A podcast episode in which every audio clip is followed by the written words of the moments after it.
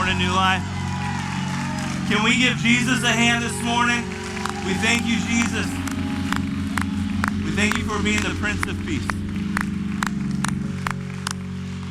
Ah, you may be seated. It is so good to be here with you guys today. How are you guys doing on this beautiful Sunday morning? So good.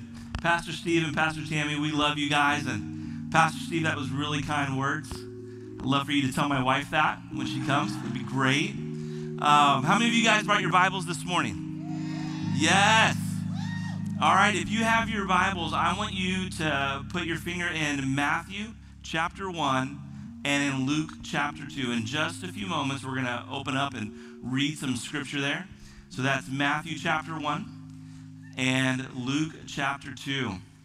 You know, the title of the message this morning is called The Prince of Peace. And I got to be honest with you, I was doing really good until Pastor Steve and Pastor Tammy said that Christmas is next week. I need to confess today, I am not ready for Christmas next week. Right? When I think about Christmas next week, uh, peace does not come into my heart. But nevertheless, I have a week, and God's grace is good. How many of you are ready for Christmas? Well, good for you. Okay, all of the rest of us, we're really happy that you are all good for Christmas. How many of you are like me and we're like, hey, we got a week left. We can still do this? Yes. All right. Well, good. So here's one thing that surprises me if I would share with you people who love puzzles. Right? Who, who loves puzzles in the place? Great.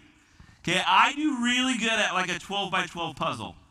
Like when my daughter was four and we were putting together puzzles, I nailed it. Like I was really good.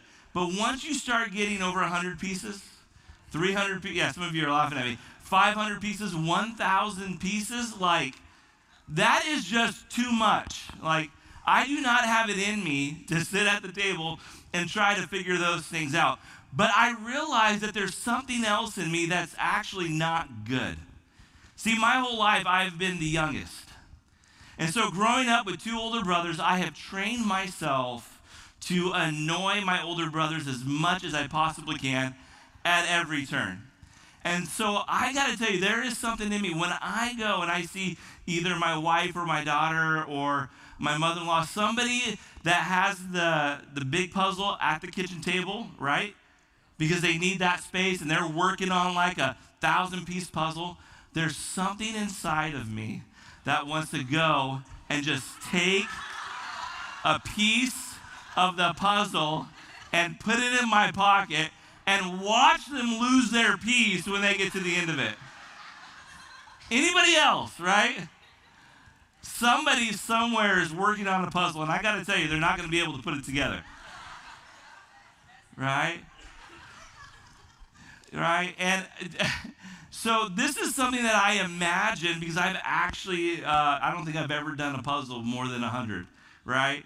But I can imagine if you're working on like a thousand piece puzzle, how frustrating would it be to get to the end of it and realize that there is a piece missing? Yeah. You know, uh, I have never done that with a puzzle, but I have felt that way about my life at times right? When I look at the pieces of my life, when I look at this picture perfect idea of what I think life should be like, and I realize that in my picture there's there's pieces missing. You know, when you think of Christmas, what comes to mind? When you think of the ideal Christmas, right? The, the perfect Christmas, that perfect picture of Christmas, what comes to mind for you? You know, growing up, uh, my mom always liked the Thomas Kinkade pictures, right? So here, here's a picture of, of a Thomas Kinkade uh, painting. All right, this is a Christmas. Look at that, right? So living in California, uh, especially Southern California, we never have snow, and I'm, I'm actually okay with that. You know, I have family that live in the snow, and I like to visit snow. I, I would not like to live in it. I don't think I've actually never have, but uh, you know, how many of you would love, in your perfect ideal uh, picture of Christmas, how many of you see a white Christmas? Right? Okay. People around, you've got the tree, you've got the lights. See, a lot of times we look at our life like we look at this picture. And everything looks perfect and everything looks neat and everything is in its right spot. But here's the reality many times it's just simply not true of how our lives are. If we're honest with ourselves, there might be some pieces that are missing. Your life might look a little bit more like this picture, where all of a sudden somebody somewhere took the corner of it, right? And for others, it looks like this. All of a sudden, okay, there's more. And it looks like this. There's more pieces. And it looks like this, where we find that there's very few left. I'm curious today, if you are honest with yourself, what pieces might be missing in your ideal picture? Maybe there's some relational pieces. Maybe if you're honest with yourself, next week when you experience Christmas, you're going to be faced with the reality that there might not there might be an empty seat at the table and there's a relational piece that's missing. For others of you it might be a uh, financial piece. To be honest the provision is not there to do what you would like for the people that you love and that's a that's a very real thing. For others it might be a health piece right? Or whatever the trials but all of us all of us, if we're honest with ourselves and we look at this idea of what we would like Christmas to be like, what we would like our life to be like, there might be some pieces that are missing. And did you know that that was true even of the very first Christmas? That was true. If you have your spot in Matthew chapter 1, what I want to do is I want to read to you the Christmas story. We're going to look at Matthew chapter 1 and we're going to look at Luke chapter 2. And I want you to notice, right? What are some pieces that might be missing in this story? What are some things that we don't see? And we're going to focus on what are some things that we do see. So if you have your Bibles open with me to Matthew chapter 1, we're going to begin in verse 18. Matthew chapter 1, verse 18. The scripture says, This is how the birth of Jesus the Messiah came about. His mother Mary was pledged to be married to Joseph, so they were engaged. But before they came together, she was found to be pregnant through the Holy Spirit. How many of you know that is not probably Joseph's picture perfect idea of, of uh, getting married, right? The woman that he's engaged to is already pregnant. Probably not his ideal. Verse 19, because Joseph, her husband, was faithful to the law, and yet he did not want to expose her to public disgrace, he had in mind to divorce her quietly. So, um, in the Israelite, in the Hebrew custom, their marriage was in two phases. So they were engaged and they were pledged to be married, and then there was a season of preparation, and then there was this moment where they would come together. They were already considered husband and wife, even in this engagement. But once everything was prepared and ready, he would come back for his bride. And so they were already married, although they had never been together, uh, but Mary was found pregnant. And so when he found that out, he was like, I'm, I don't know, what am I going to do? Right? So he was thinking about divorcing her quietly. Look at verse 20. But after he had considered this, an angel of the Lord appeared to him in a dream and said, Joseph, son of David, do not be afraid to take Mary home as your wife, because what is conceived in her is from the Holy Spirit. She will give birth to a son, and you are to give him the name Jesus, because he will save his people from their sins. And all this took place to fulfill what the Lord had said through the prophet The virgin will conceive and give birth to a son, and they will call him Emmanuel, which means that uh, God with us. When Joseph woke up, he did what the angel of the Lord had commanded him to do, and he took Mary home as his wife. But he did not consummate their marriage until she gave birth to a son, and he gave him the name Jesus. Man, one thing that I respect so much about Joseph is that in the midst of everything that was going on and all that he was feeling, when he had the dream and he heard the angel of the Lord speak, his first response was simply to be obedient to what the Lord had spoken to him to do. Love it. All right, let's turn to Luke chapter 2. So, Luke chapter 2. So, in Matthew, it's kind of giving us a story of kind of what was to come. And this is kind of the moment when, when Jesus comes. I love it. So in Luke chapter 2, verse 1, it says, In those days, Caesar Augustus issued a decree that a census should be taken of the entire Roman world. This was the first census that took place while uh, Quirinius was governor of Syria. Verse 3 And everyone went to their own town to register. That was probably inconvenient, right? Mary's pregnant, almost at the point of giving birth, and then the government issues the census. So everyone has to change their plans and travel and, and go. So, verse 4 So Joseph also went up to the town of Nazareth in Galilee to Judea, to Bethlehem, the town of David, because he belonged to the house and the line of David. He went there to register with Mary, who was pledged to be married to him and was expecting a child. While they were there, the time came for the baby to be born. Verse 7 And she gave birth to her firstborn a son. She wrapped him in cloths and placed him in a manger because there was no guest room available for them. Verse 8 And there were shepherds living out in the fields nearby, keeping watch over their flocks at night. And the angel of the Lord appeared to them, and the glory of the Lord shone around them. And they were terrified. But the angel said to them, Do not be afraid. I bring you good news that will cause, that will, uh, cause great joy for all people. Today, in the town of David, a Savior has been born to you. He is the Messiah, the Lord. This will be a sign to you. You will find the baby wrapped in clothes, lying in a manger.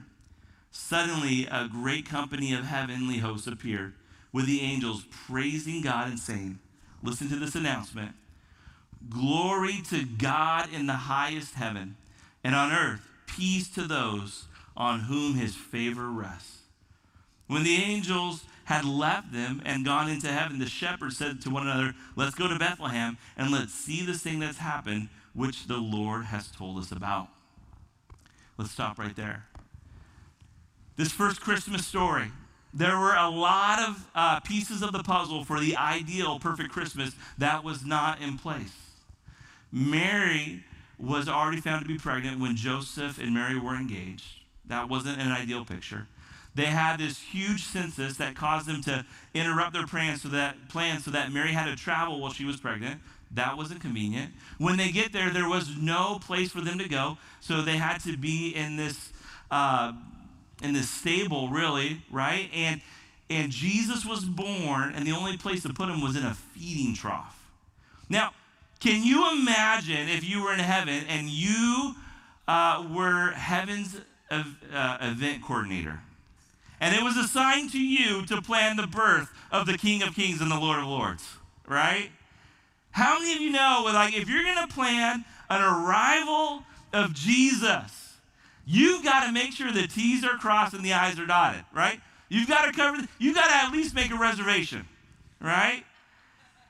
Right? This is not an ideal thing. But the announcement from the angels come, and what do they say? Glory to God in the highest heaven, and peace on earth on those to whom his favor rests. There is this announcement of peace. This is one of the Christmas promises, but this is what I love. There is this promise of peace. And here is the thing. Here's the heartbeat of the message this morning. Many of us, if we're honest with our life and our Christmas and this season, we have a picture of how things should be. We have a picture of our own expectations, of how we want things to be. And if we're honest with ourselves, for many of us, there are pieces that are missing. There are pieces that are missing. And here's the lie of the enemy the lie of the enemy is that you can only find peace once all the pieces of the puzzle fit perfectly in your picture. That you'll only be able to find peace when, when all of these outside things are neatly packaged and put in and it's all made whole. But here's the announcement the very first Christmas, when everything was not perfect, when it was not tidy, when it was all together, there was an announcement of peace. Why? Because the Prince of Peace was present. The Prince of Peace was present. I want you to look at this verse in Isaiah. Isaiah chapter 9, verse 6. This is the promise. I love it. For to us a child is born, and to us a son is given. And the government will be on his shoulders, and he will be called Wonderful Counselor, Mighty God, Everlasting Father, and the Prince of Peace. Here's what I want to share with you today. This Christmas, even though your life is not perfect, even though there might be many pieces of your puzzle that are, that, that are missing or unreconciled, you can experience peace. Why? Because you can experience the Prince of Peace, Jesus Himself. Jesus Himself. Listen, what we don't need, what we think we need is all the pieces to be found. But what we need is Jesus. And we can experience Him. Okay, right now, I don't know how you came in this morning. I don't know the level of anxiety, the level of worry, the level of the cares of this world that you are walking through life with. But what I do know is that peace is available. And I love it that the promise isn't necessarily just peace, but it's you're going to be given the Prince of Peace, Jesus Himself. Jesus wants to spend Christmas with you. The Prince of Peace wants to be with you this holiday season. And I love it. So when you look in God's Word, there are so many verses about peace. There's so many verses that encourage you and I to trust the Lord. It's absolutely incredible. In fact, when you read it, I would love for you to have the image of your mind that the Prince of Peace himself is giving you a Christmas gift. There is a truth about peace.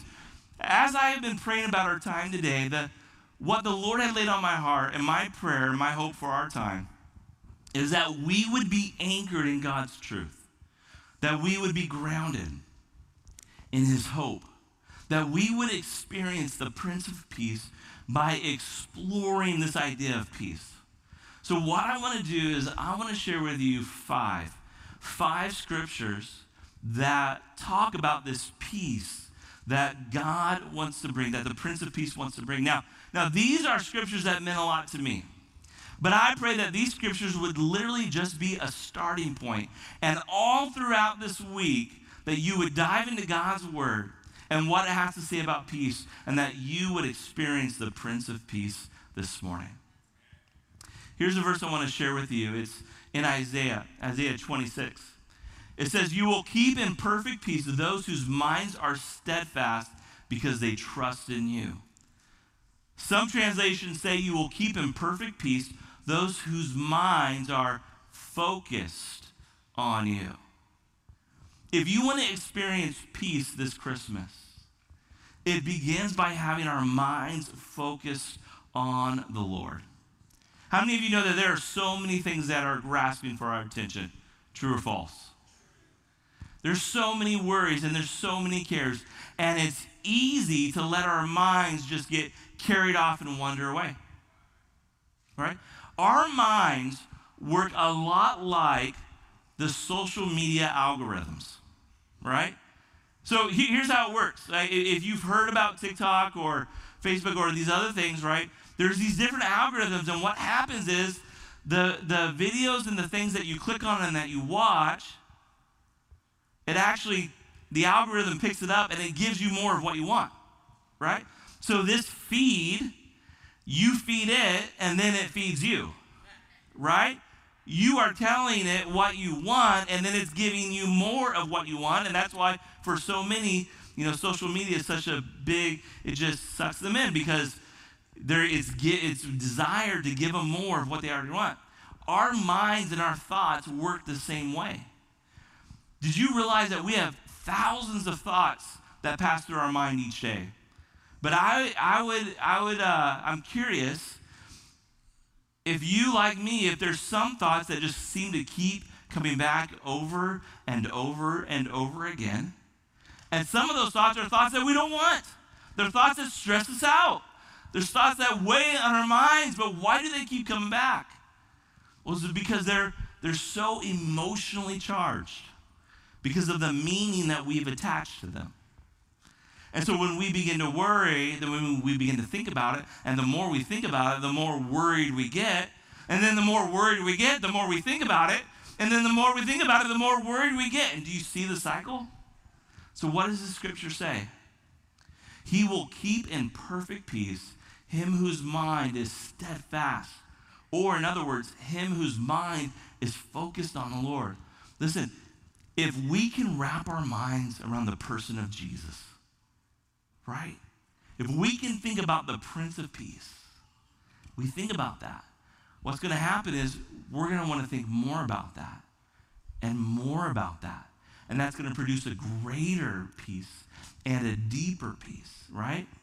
And why is this true? It's because we trust in Him, right? So if we want peace, we have to keep our minds on Jesus. Here's another verse I want to share with you.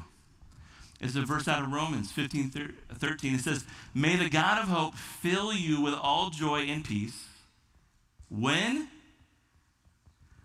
As you trust in him, so that you may overflow with the hope by the power of the Holy Spirit.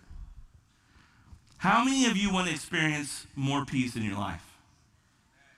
God wants to fill you with his peace. Do you know when the Lord is going to fill you with his peace? When you trust in him.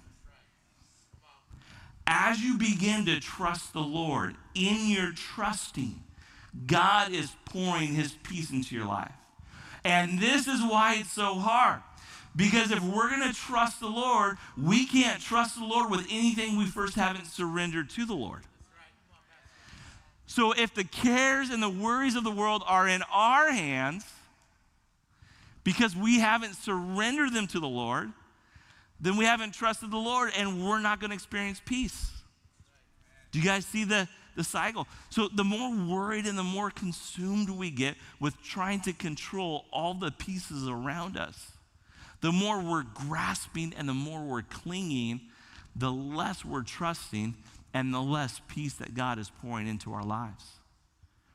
I'm curious today, what is it that God is inviting you to trust Him with? Is it a relationship? Is it a financial situation? Is it a health thing? What are the things in your life that, if you're honest with yourself, you are afraid to let them out of your hands because you have a fear of what may happen if you actually surrender them to the Lord. What is those things? What's that invitation? Here's what the scripture says that as you trust the Lord, as you surrender to the Lord, it's in that surrender that God is going to pour his peace into your life. Could it be this morning that the lack of peace might be rooted in a grasping of trying to do it on your own. How many of us come to a point in our lives where we're like, God, I got this? Now, we don't say that, right? Because we know God's got, but we live that way. How does it show up?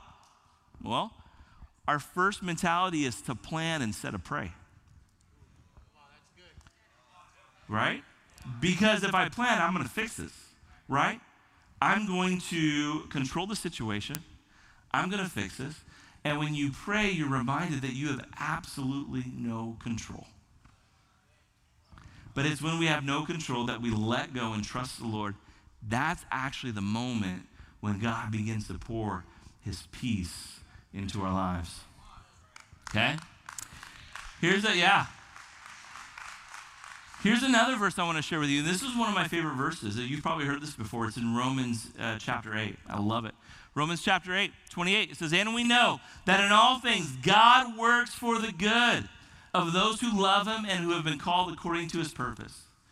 There is a promise that we have as the people of God that God works everything in our lives for his glory and our good. Everything. What does that mean? It means everything. It means the good things, it means the bad things. It means the things that make sense, and it means the things that doesn't make sense. So I got to tell you a, a, little bit about my story, and I've shared this before, but one of the things that have shaped me over the years was growing up and oh, throughout the years, my father experienced such chronic pain.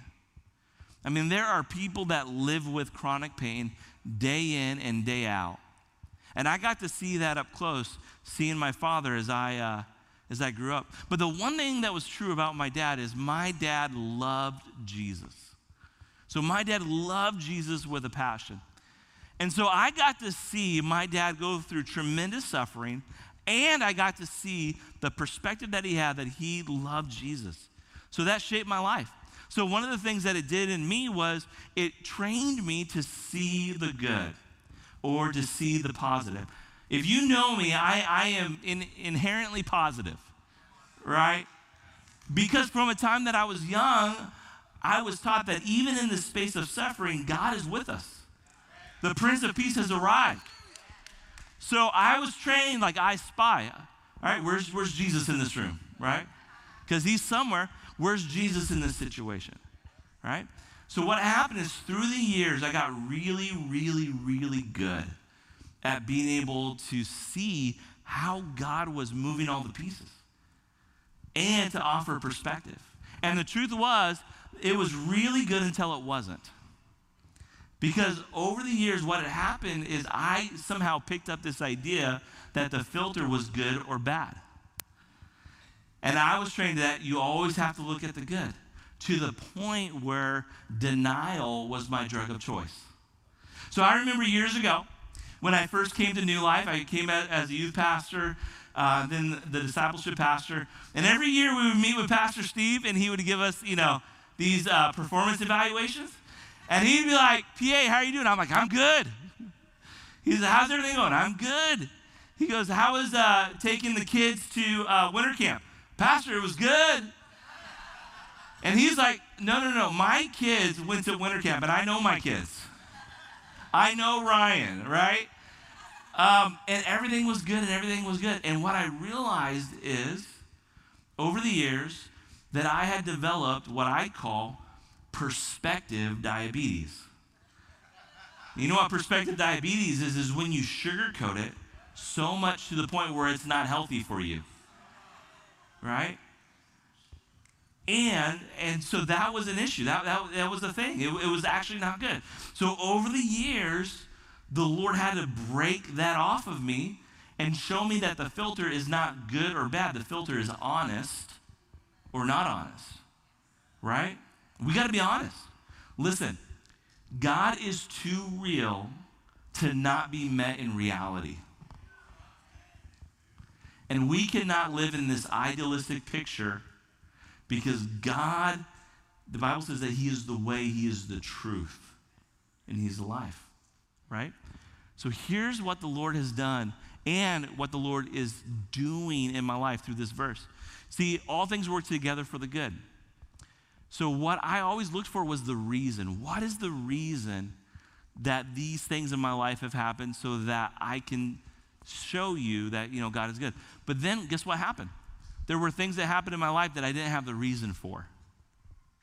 What do you know? What, what do you do when you don't have the answers? What do you do when you don't know why you haven't been able to have kids? What do you do when you don't know why your loved ones went to be with the Lord earlier than what you planned? What do you do when you don't know how the pieces fit? And here's what I realized that we can trust this verse that God is working all things together for the good, not because we have to have the reason, but rather because we have a relationship with Jesus himself.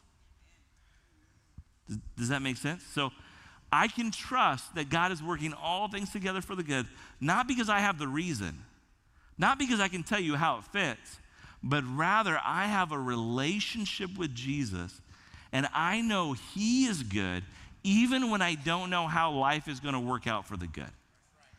I know him and I trust him.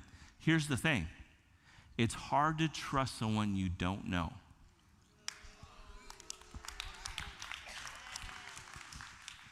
I think for many of us in the church, one of the reasons why we lack peace is because we're not trusting the Lord. And maybe one of the reasons why we're so reluctant to trust the Lord is simply we don't know him. Did you know that God wants you to know him this Christmas? God wants you to know him as the Prince of Peace.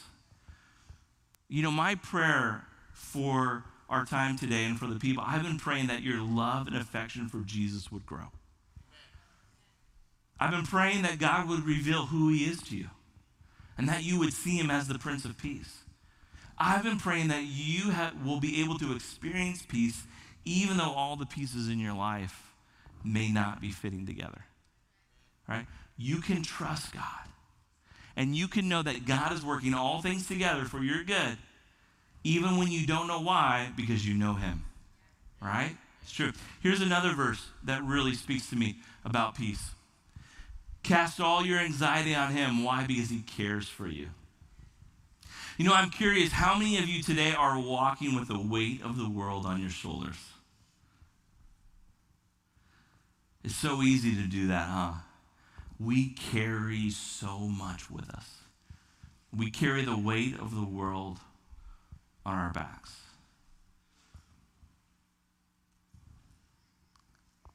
The invitation for you and I is to cast our cares on the Lord. And what's the reason we can do that? It's because He cares for you. Did you know that your Heavenly Father cares about you? Do you know that the, the details in your life matter to Him? That the things that are weighing on your heart, man, it's important to Him because you are important to Him. And He loves you so much. And so the invitation is for you to cast your cares on the Lord because He cares for you. Listen, for many of you, the weight of your worries has been weighing you down far too long. And I know you. You wake up in the morning and you, you try to muster everything inside of you to put a smile on your face and to make it through your day. For many of you, your mantra is just one foot in front of the other. I just got to, let me just do today. Let me just do this moment. What I want to bring to you today is you don't have to live like that anymore. You don't have to live with a, with a weight. And you know what I'm talking about.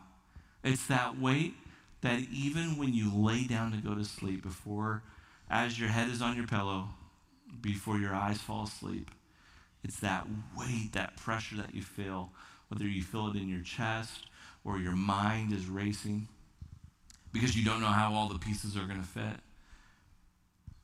You don't have to carry that because He cares for you. God cares for you. Here's another verse. Love this verse. Psalm 68 19. Praise be to the Lord, to God our Savior, who daily bears our burdens. Who daily bears our burdens. You know, it's one thing to be going through a difficult season and have somebody check in on you. Doesn't that feel good? Right? Because somebody sees. Somebody, like you feel seen, you feel heard, you feel valued. Someone's checking in.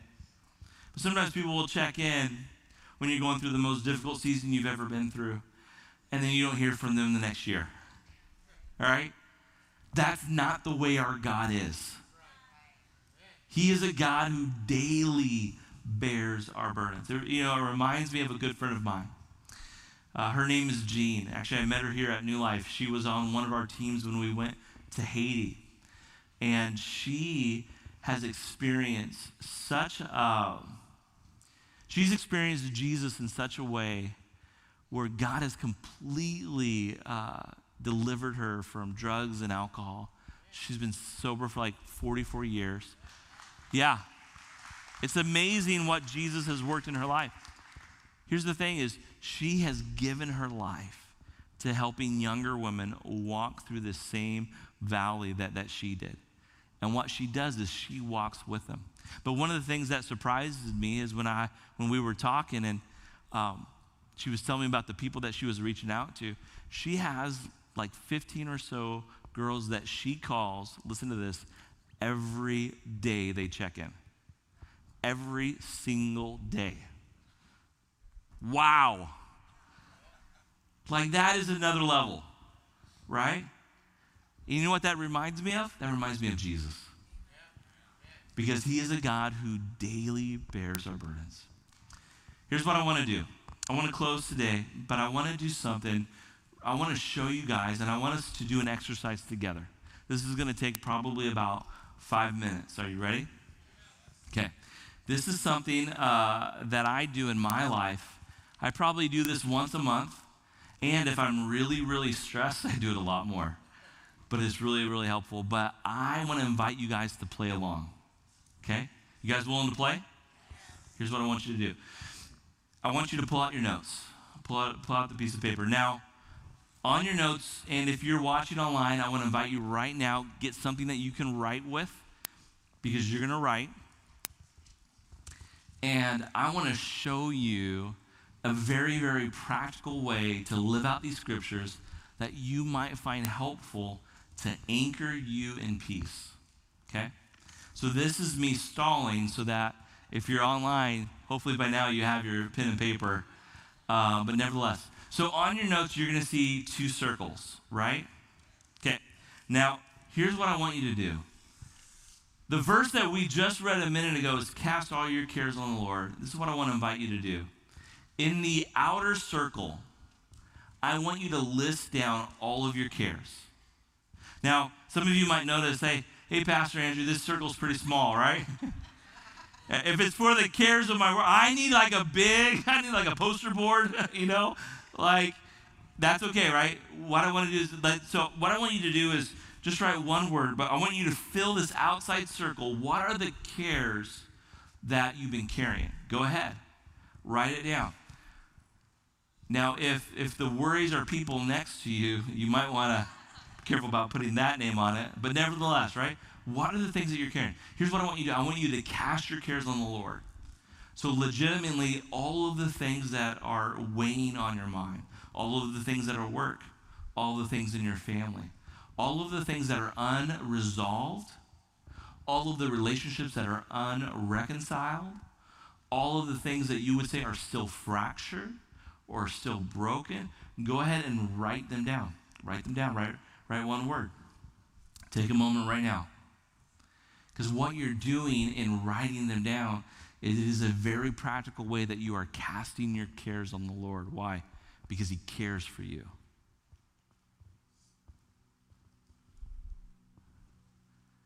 Now, some of you are probably done writing right now, and I want to encourage you to keep writing. What are those things on your mind? I'm talking everything that you're carrying with you. There's something special about getting it out of here and getting it on here.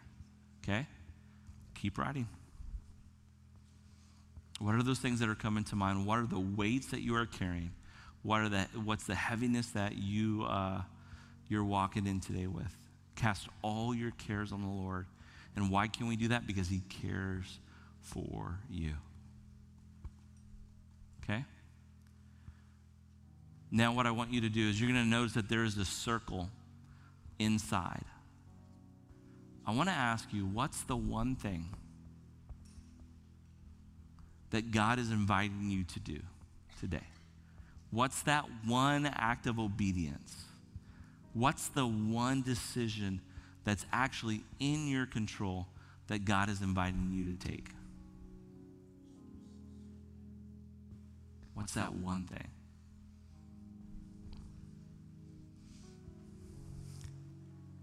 Everybody got it? Does anybody need more time? Need more time? Take it right? This is a moment for you to hear Jesus right now. So we're, we're casting our cares on the Lord. Now we're asking the question what's the one thing that God is inviting us to be obedient in? And here's what happens. Every so what, what do you do with this, right? Once you do this exercise, what do you do with it? Great question. I'm glad you asked that question. See, all of the things in the outside circle, that becomes your prayer list. So you legitimately you take time and you pray through it. You say, "Lord, here's this relationship here." You give it to the Lord. You recognize that it's out of your control, but it's in his. you recognize that even though it's not in your hands, it's still in His. So you go through every single item. Like sometimes I do this and there's like 30, 40 things on there. I'm talking unloading everything that is clouding your mind. You putting it on there and you give it to the Lord, right? So the outside circle becomes your prayer list. The inside circle becomes your obedience list. This is the step you're going to take today to be obedient to move forward. Why is this helpful? Because this allows us to, number one, cast our cares on the Lord. And listen, when we write out, physically write out the worries and the concerns that we have, what that does is that helps bring clarity. Because as long as they're swirling inside of us, it seems overwhelming. It seems burdensome. It seems like I'm not even, like, it just seems completely like we're drowning in the cares of the world. So we've got to get it out. We've got to cast our cares on the Lord and know that God will daily bear our burdens with us. And the, the circle in the middle, well, this is, this is how we're going to move forward today and be obedient in peace. Guys, here's the invitation. Would you stand with me as we close?